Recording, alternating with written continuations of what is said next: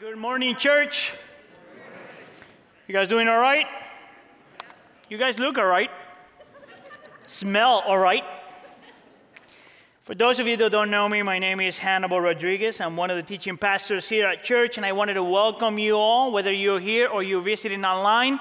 Whether you're part of the church or you're just visiting the church, I want to say that we love you a lot and we are for you, and we are so glad that you're part of this body of believers. Once again, whether you're here or you're at home, welcome all to Wheaton Bible Church. Now, just in case there's people here or online that are visiting for the first time, I want to give you a quick intro of who we are as a church. That, that way, we all know who we are. We are one church in two locations. We have the West Chicago campus and we have the Tri Village campus, which is led by Pastor Eric Solomon. We are a multi language church multi worship experience church because we have a traditional a contemporary and Spanish, and we are also a multi ethnic church, means that we rejoice with the different colors and flavors of the kingdom of God. Amen?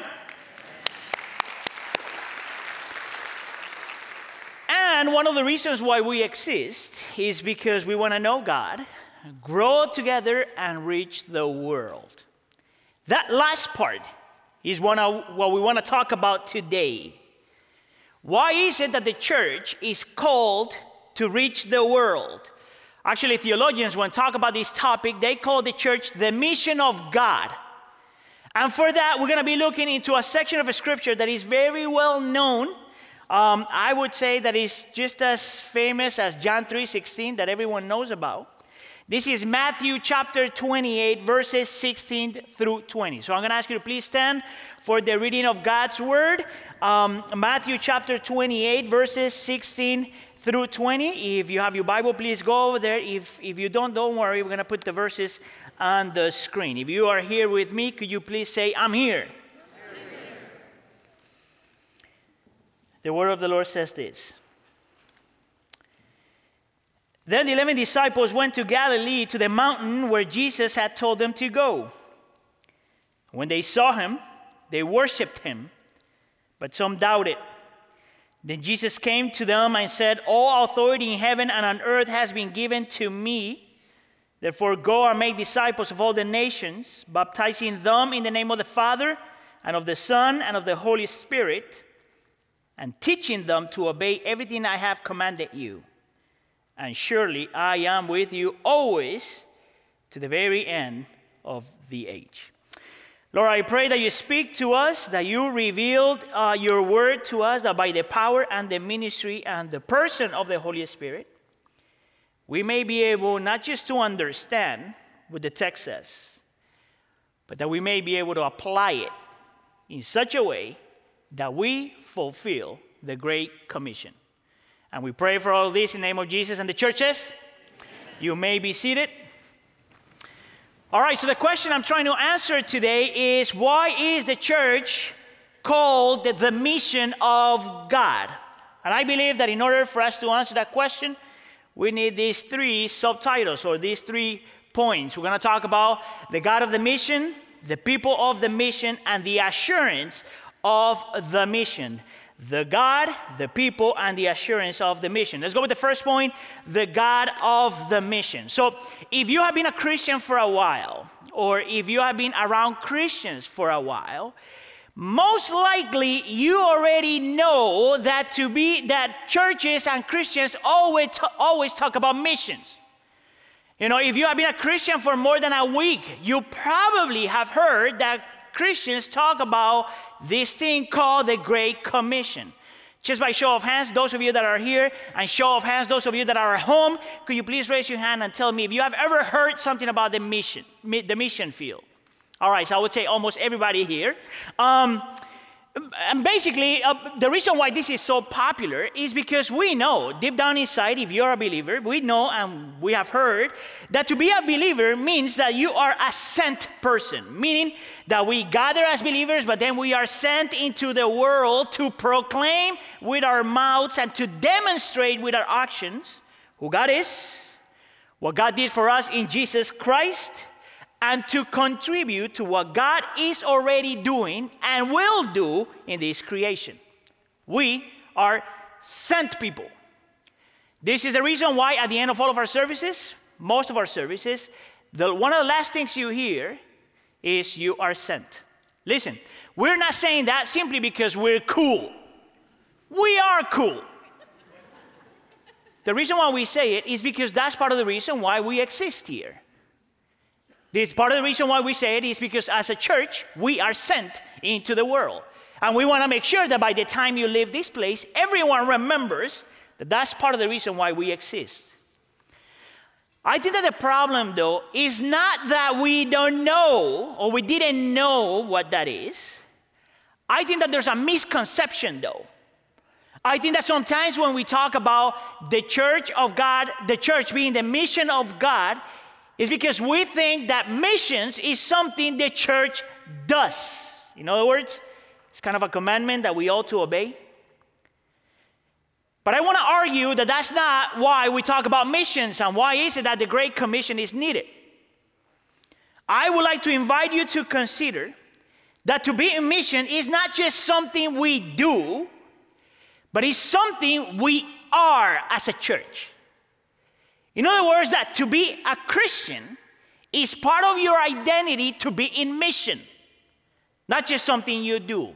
The reason why I think that this is, this is so important is because if you don't see it as part of your identity, if you are a believer, then it is so easy for you to opt out of it.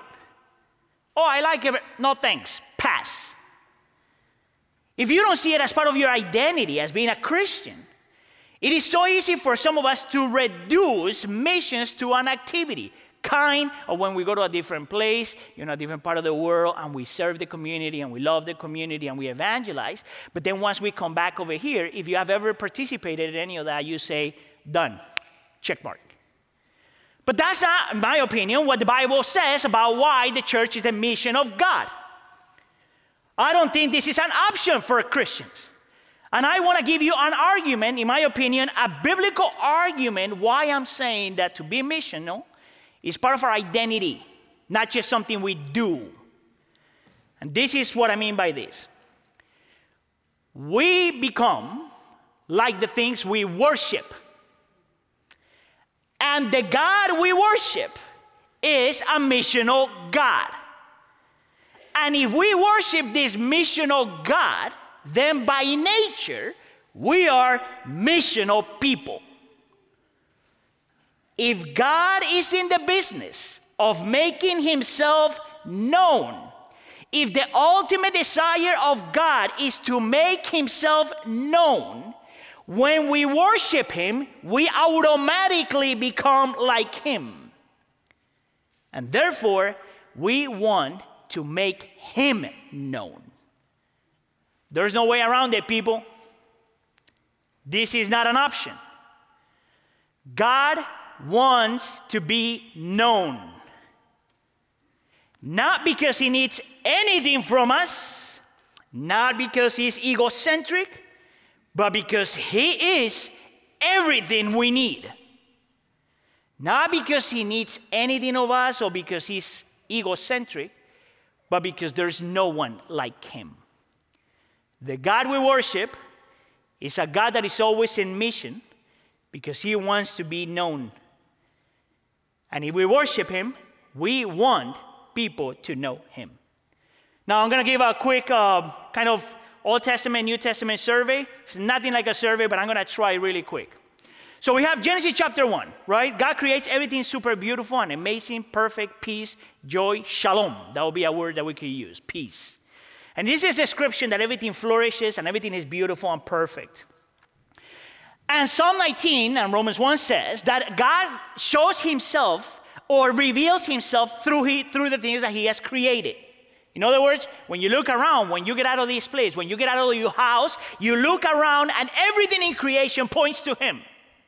Everything that is beautiful and perfect points to him. The interesting though, the, the interesting thing though, is that God not only wants us to know him through created things, but through created people.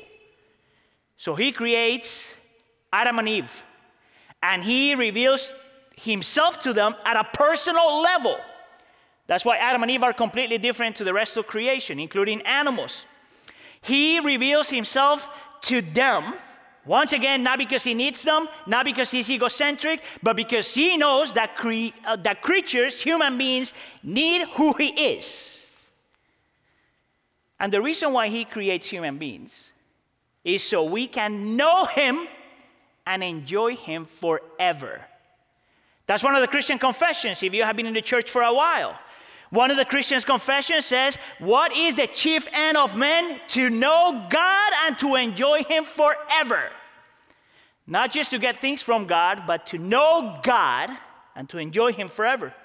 Jonathan Edwards then would argue that the reason why God created human beings is because within the Trinity, within the Godhead, there was so much love, so much unity, so much perfection, so much joy, so much everything that they wanted to share who they were with others. That's Jonathan Edwards using his imagination. Once again, within the Trinity, within the Godhead, there was so much perfection, so much communion, so much peace and joy and abundance and love and generosity that they wanted to share it with other people. So Adam and Eve come into the picture.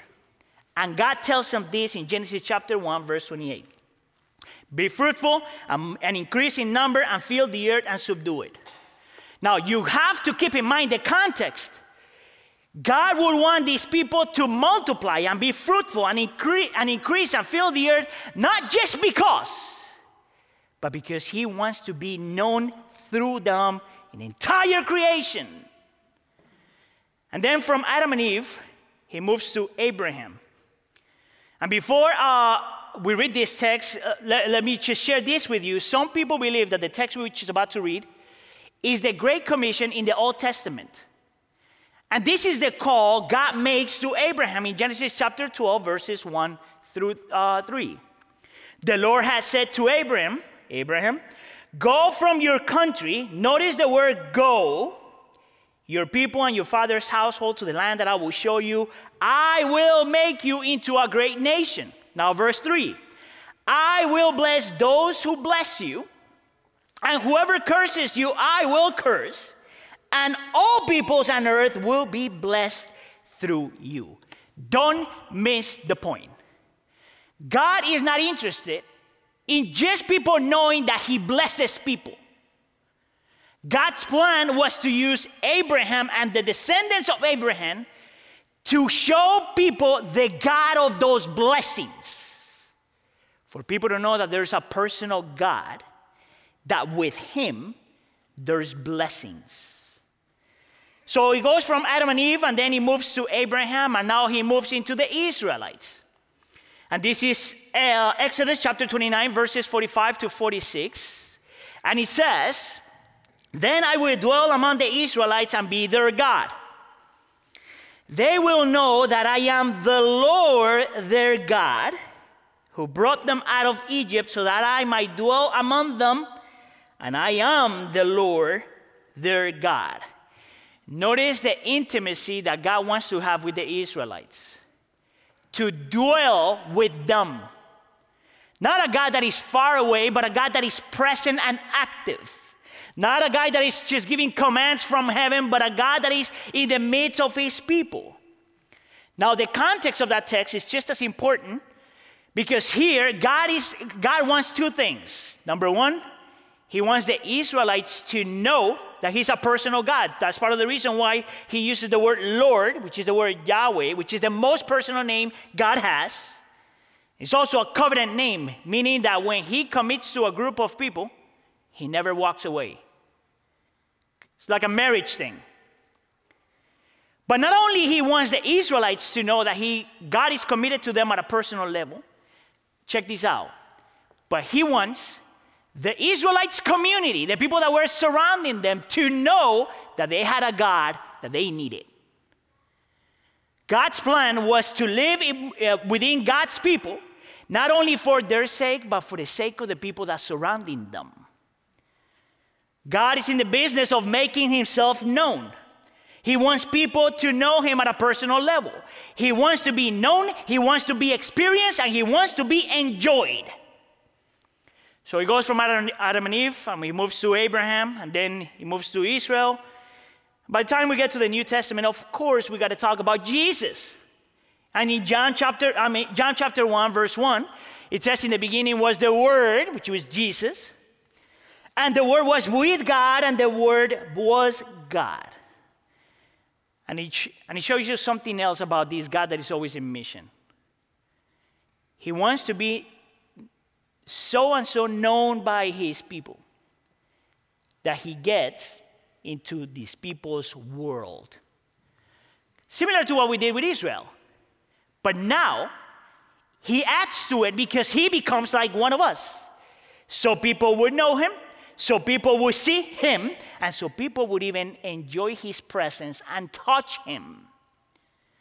God is not a God that loves from the distance. God is a God that is always in the business of making himself known. First with Adam and Eve, then with Abraham, then with the Israelites, and then with Jesus, and lastly, through his Spirit and his church. So for this one, I got to give you an explanation really quick. The text we're going to read comes from uh, uh, first, uh, Corinthians. Yeah, no, First Corinthians. And if you were here last week, I talked a little bit about this church, and I told you that this is a very uh, unique church because it's a church that has all kinds of gifts and abilities and uh, spiritual gifts. They had so and so much of everything that was good that they were that they started to brag about it. You know, it's almost a church that, you know, they, they have these experiences and they love the things that they have, that they think that what matters is the gifts they have, to the point that they forgot that what mattered was love. And if you were here last week, I said that the reason why God gives spiritual gifts is for the sake of people. These people forgot that. And these people thought that because of their gifts and talents and abilities, if anybody would come into church, their job was to impress them with everything they had. And Paul says, the writer of that letter, no, no, no, no, no, no, no, no, church. That's not what the church is all about. People are not going to be impressed because of the things you do. People will be impressed when you worship God, when you practice communion uh, that talks about God, when you love one another the way God loved you, when you do church things, and when you preach the gospel and preach and teach the Bible clearly. And if you do that, Paul says, the Spirit will move in your midst. Check this out. And even the non Christians present will see something different about you. They will get to experience the God that wants to be known. All of that is paraphrased. But look at the summary of everything that I just told you. That would have been a better way to just do it quick. 1 Corinthians chapter 14, verse 25. As the secrets of their hearts are laid bare, this is talking about non Christians. So they will fall down and worship God, exc- exclaiming, God is really among you. This is the first attraction of church in the New Testament. It is not an attraction of church that has to do with the tools we have today or the programs we have today and the ministries we have today, and there's nothing with any of that. But what Paul is arguing that the way people would know God is when we do what we're supposed to do. And when we do what we're supposed to do, the Spirit is to move, and people will know, even if they don't have a relationship with God, that God was really among you. That's a crazy statement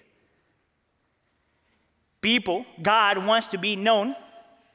When the church do, or when the church does, what we're supposed to do.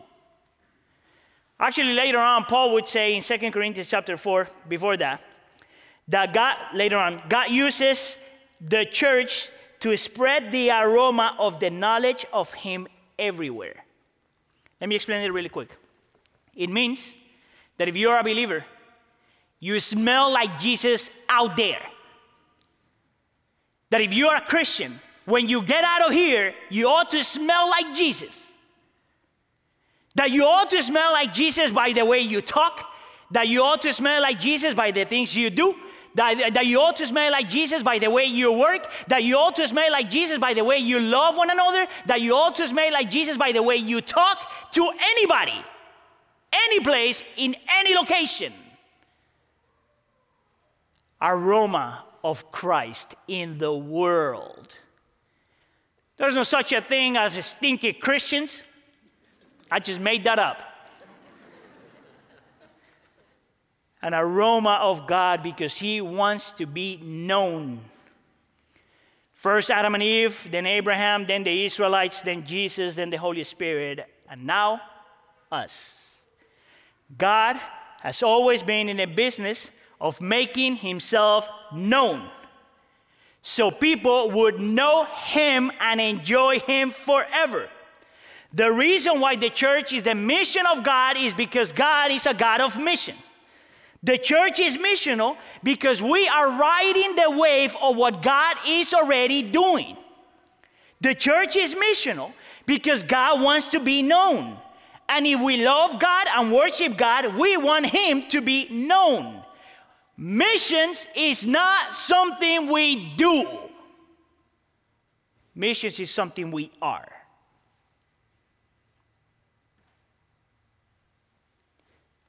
You don't have an option. I don't have an option. If we are believers. Look at how Christopher Wright puts it.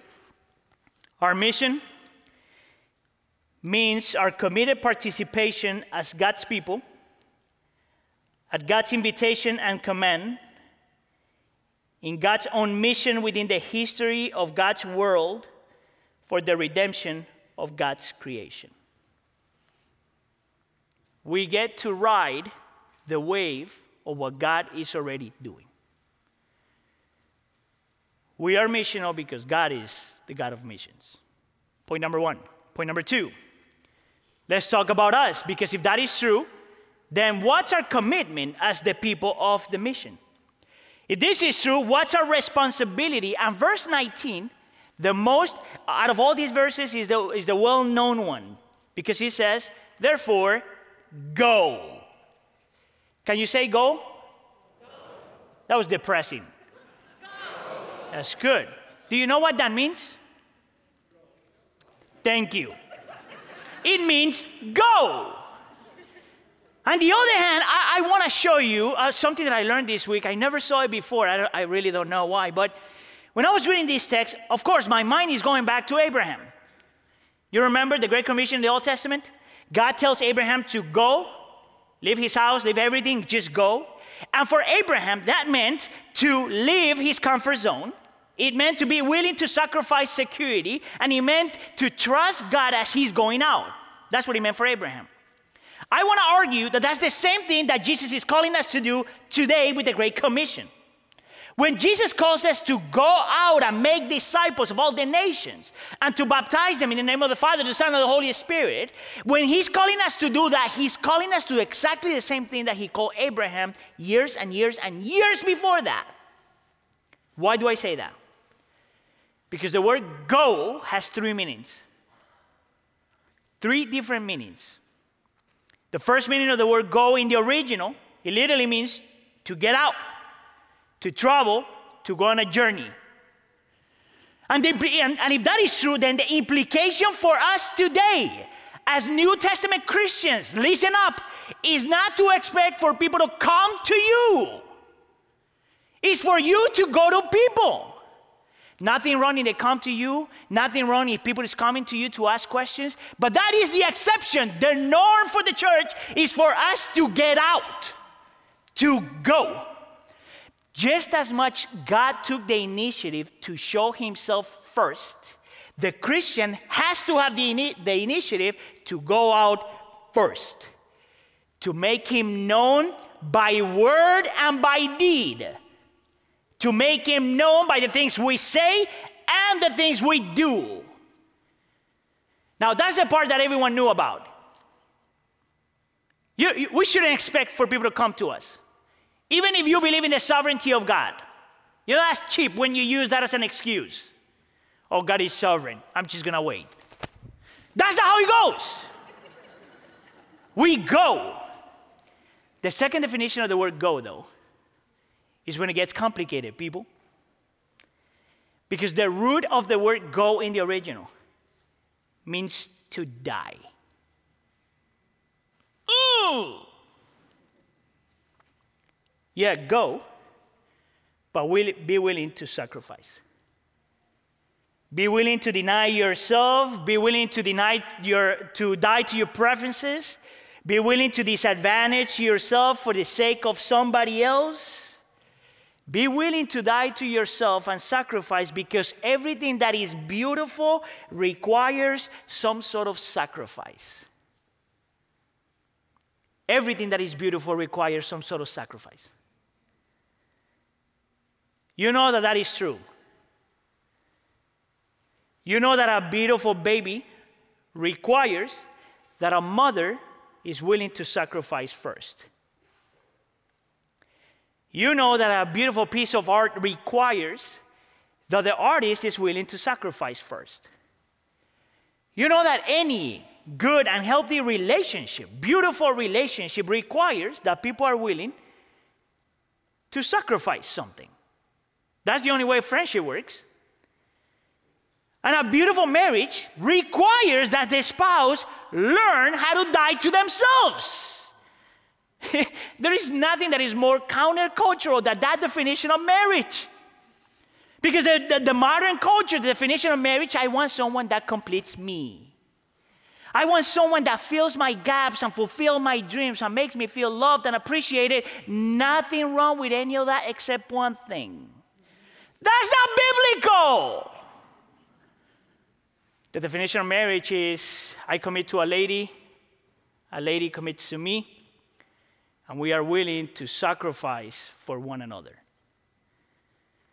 I think that when Matthew is calling us to this, he wants to make sure that we understand that to go means to go and to die. This is part of the reason why, as Christians, we have to be willing to sacrifice time, preferences, comfort. We should be willing to invite all the messiness of other people into your life. You know, I was thinking about this this morning, and this is, I hope it's from the Spirit because it was not in the notes in the first service. But I was thinking about, you know how much I enjoy living in the suburbs? Like, I really do. I love it. I, You know, it's less traffic, you know, and there's bigger lands. And, but you know that the suburbs really hurt, hurt us sometimes? Because everything in the suburbs, for the most part, is big.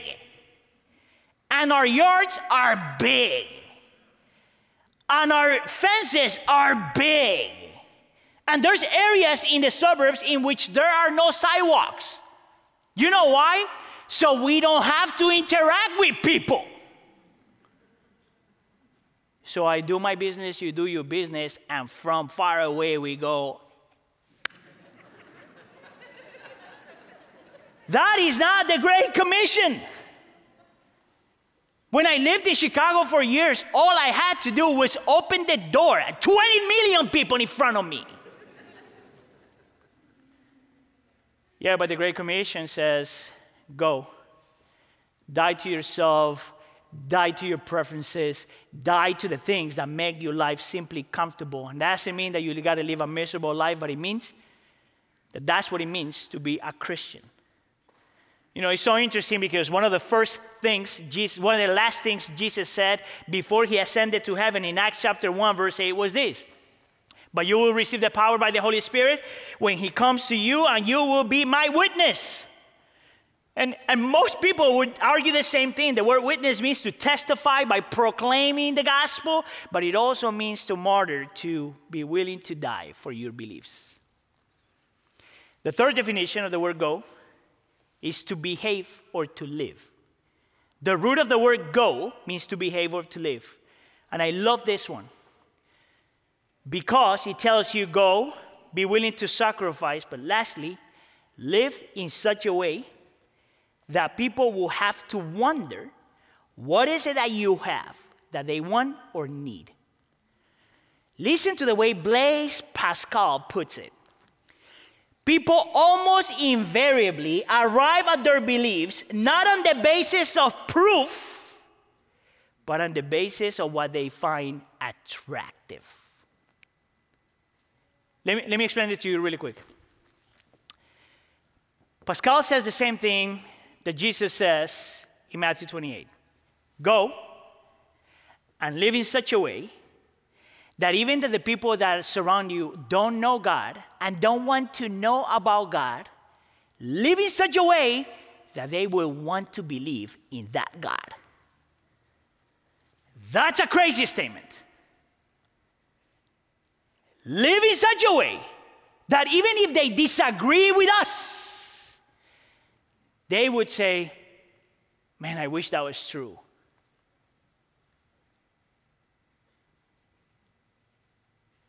Is your life like that?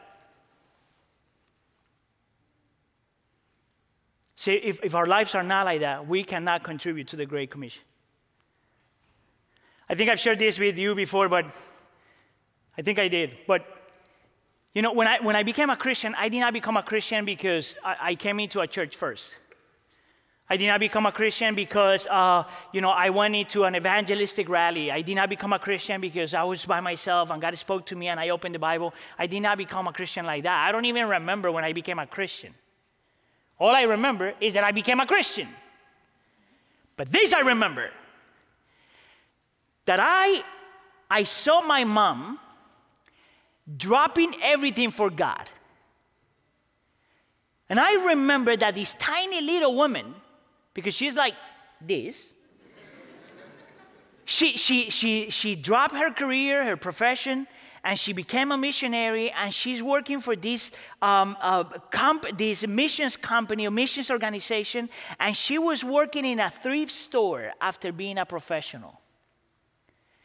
And i remember going to visit her. I'm sitting there and i'm thinking what in the world is this woman doing?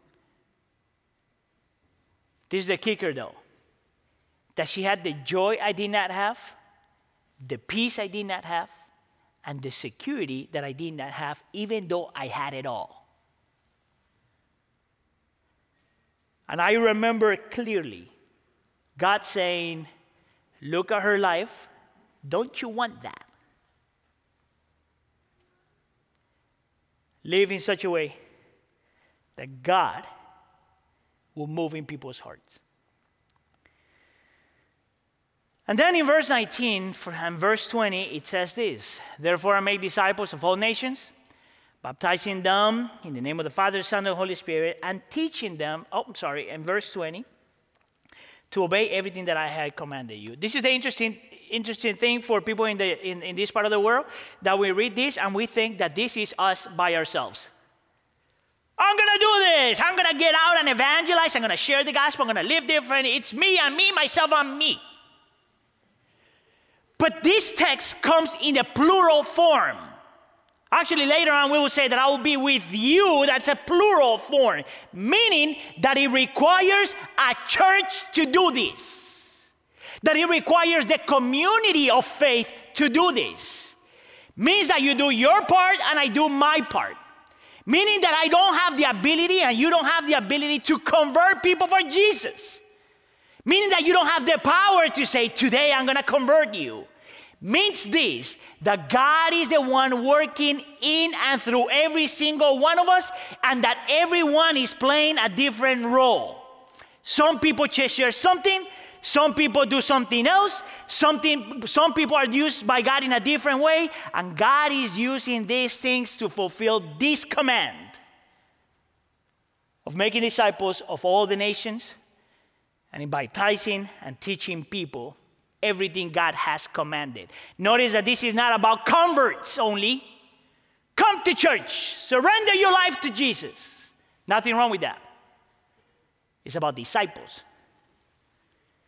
Everyone is playing a role in making disciples somehow.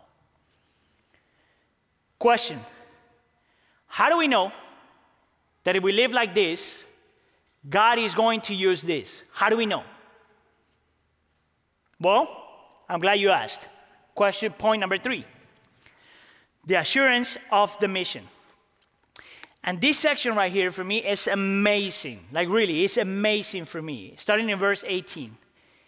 We know that when we obey and call and go to whatever God is calling us to do, when we go out and when we die to ourselves and then we live in a different way, we know that the Lord is going to use us somehow because of three things. Number one, we have the assurance of his authority. Verse 18 that Jesus came to them and said, All authority in heaven and earth has been given to me. And then after that, says, Therefore, go. You know what that means? That Jesus is in charge. That Jesus is sitting at the right hand of God as the ultimate authority. That the entire creation commits to him. That everything goes according to his plans. That God in Jesus rules. Why is that important? Listen up, church. Because it tells you that you cannot mess up. You cannot mess God's plans up. Even if you think that you don't, you're not qualified. Even if you think that you just did something really dumb. Even if you don't think that you could, your words were not, didn't make any sense. Look, that's my hope every time I preach. I know that God will use me and God will use you somehow that there are no mistakes, nothing is gonna go wrong. You cannot mess God's plans up. You just wanna be used. Second assurance the assurance of His presence. Verse 20, and surely I am with you always. Let me give you an illustration here. You remember the story of Stephen in Acts? Chapter 7, I believe it is. Stephen is being executed for Jesus. He's being stoned to death because he has professed Jesus as a Lord and Savior. And in the midst of this execution, the Bible says that Stephen is looking up to heaven and he sees Jesus sitting at the right hand of God. Listen to this. That image is what gave them the boldness to do what he did. God's presence is the assurance that He is with you as you're doing what God called you to do. It is because of His presence that we can be bold. You have nothing to lose. Jesus already lived, died, and resurrected. And because he's resurrected, you are securing him. And because you are securing him, you have nothing to lose. What can they do to you? Kill you? That was Stephen. Nothing to prove, boldness. Not annoying, boldness. And number three, the assurance of victory. And surely I am with you always to the very end of the age. You know, that verse tells us that the Christian story has a happy ending. The verse tells you that God would accomplish his plans, and at the end of the redemption story, there's a happy ending. Meaning that it doesn't matter how things go, go here, well or wrong, at the end of the day, Christ will win. So don't lose heart. Don't lose heart. Christ will win. He will save people. He will redeem the people that he wants to redeem. Everything we do as Christians, everything we do as Christians, nothing is in vain. At the end of the story, God would accomplish what He wants to accomplish. There's a happy ending. Now, let's just go, die, and live different. I want to show you a video. Just pay attention to this. Early this year, I met up with second generation Wheaton Bible Church missionaries Mark and Tammy Roosh to hear a little about how their ministry is making an impact on communities throughout the Philippines. I serve as a family counselor, uh, primarily at uh, Faith Academy, which is a school for missionary children. My goal is to come alongside missionaries who maybe have been through a really difficult experience, possibly, or are struggling with some issues that have come up for whatever reason and try and help them work through that here yeah. so that they can continue to work and function well in their ministry, whatever it is that, that God has called them to. Currently, I'm the director of SIL Philippines. Basically, I'm responsible to lead the, the work of um, that we do here in the Philippines. Our vision is is to see the indigenous people in the Philippines uh, flourish using whatever languages they value most. And so we want to see everybody have access to God's Word. Um, we want to see children have access to quality education in a language that they speak and understand. And we work closely with the Department of Education and many other partners to, to see that happen. So we come alongside language communities um, and offer um, language expertise that can help them in areas like literacy, Bible translation, uh, language development, and anything pretty much language related. The Philippines is home to over 175 languages. SIL International has been active in translating across the region for over 50 years.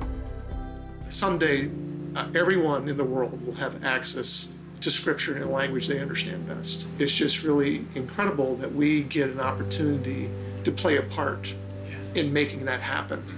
All over the country, from many of the groups that we work with, they're getting involved Yeah. and they're going, they're taking it and, and learning how to translate the scriptures, and then they're going to neighboring groups to do translation. Yeah. And there are also um, there are teachers who are training others in how to teach in the, the mother tongue and the, in the language that people speak best and and uh, people Filipinos with a heart for those children. So it's it's just neat that we get to be a part of that. Yeah. We get to be um, s- consultants for that or providing some training and just us have a small part in helping to see that happen.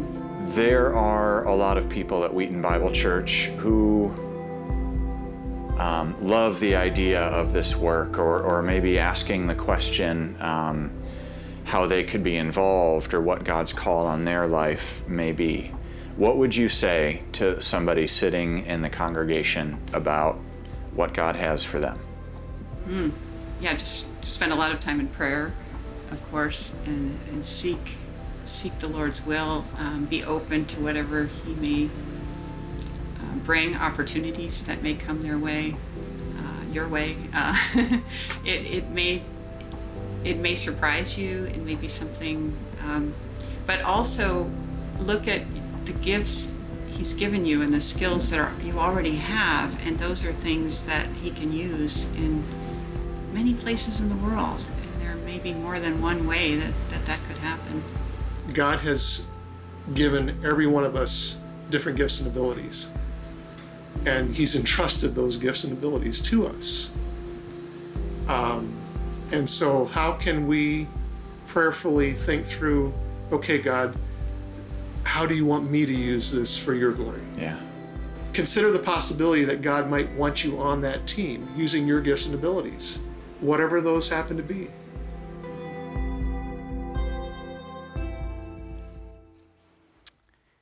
See, this group of people heard Matthew 28 and decided to go because they trusted what God had said that He would do, because they trusted that He was going to be with them until the end of the world. Can you trust Him like that? Can you trust His promises? Go. Go to whatever the Lord is calling you to do. Amen? Let's pray. Lord, we come to you because you are the God of promises. Lord, and we trust you, Lord, because not only you call us to go and to get out of our comfort zone, and not just to be willing to sacrifice things and to behave and live in a different way, but you, you say that if you call us to go, it's because not only all authority belongs to you and you are with us, but that at the end of the day, you will win. And I pray, Lord, that as a church, whether we are here in this location or we are watching online, Lord, I pray that we all respond to that call. And we ride the wave of what you have been doing and what you are already doing. Please help us trust your promises and respond to it. And we pray for all of this in the name of Jesus, and the church says,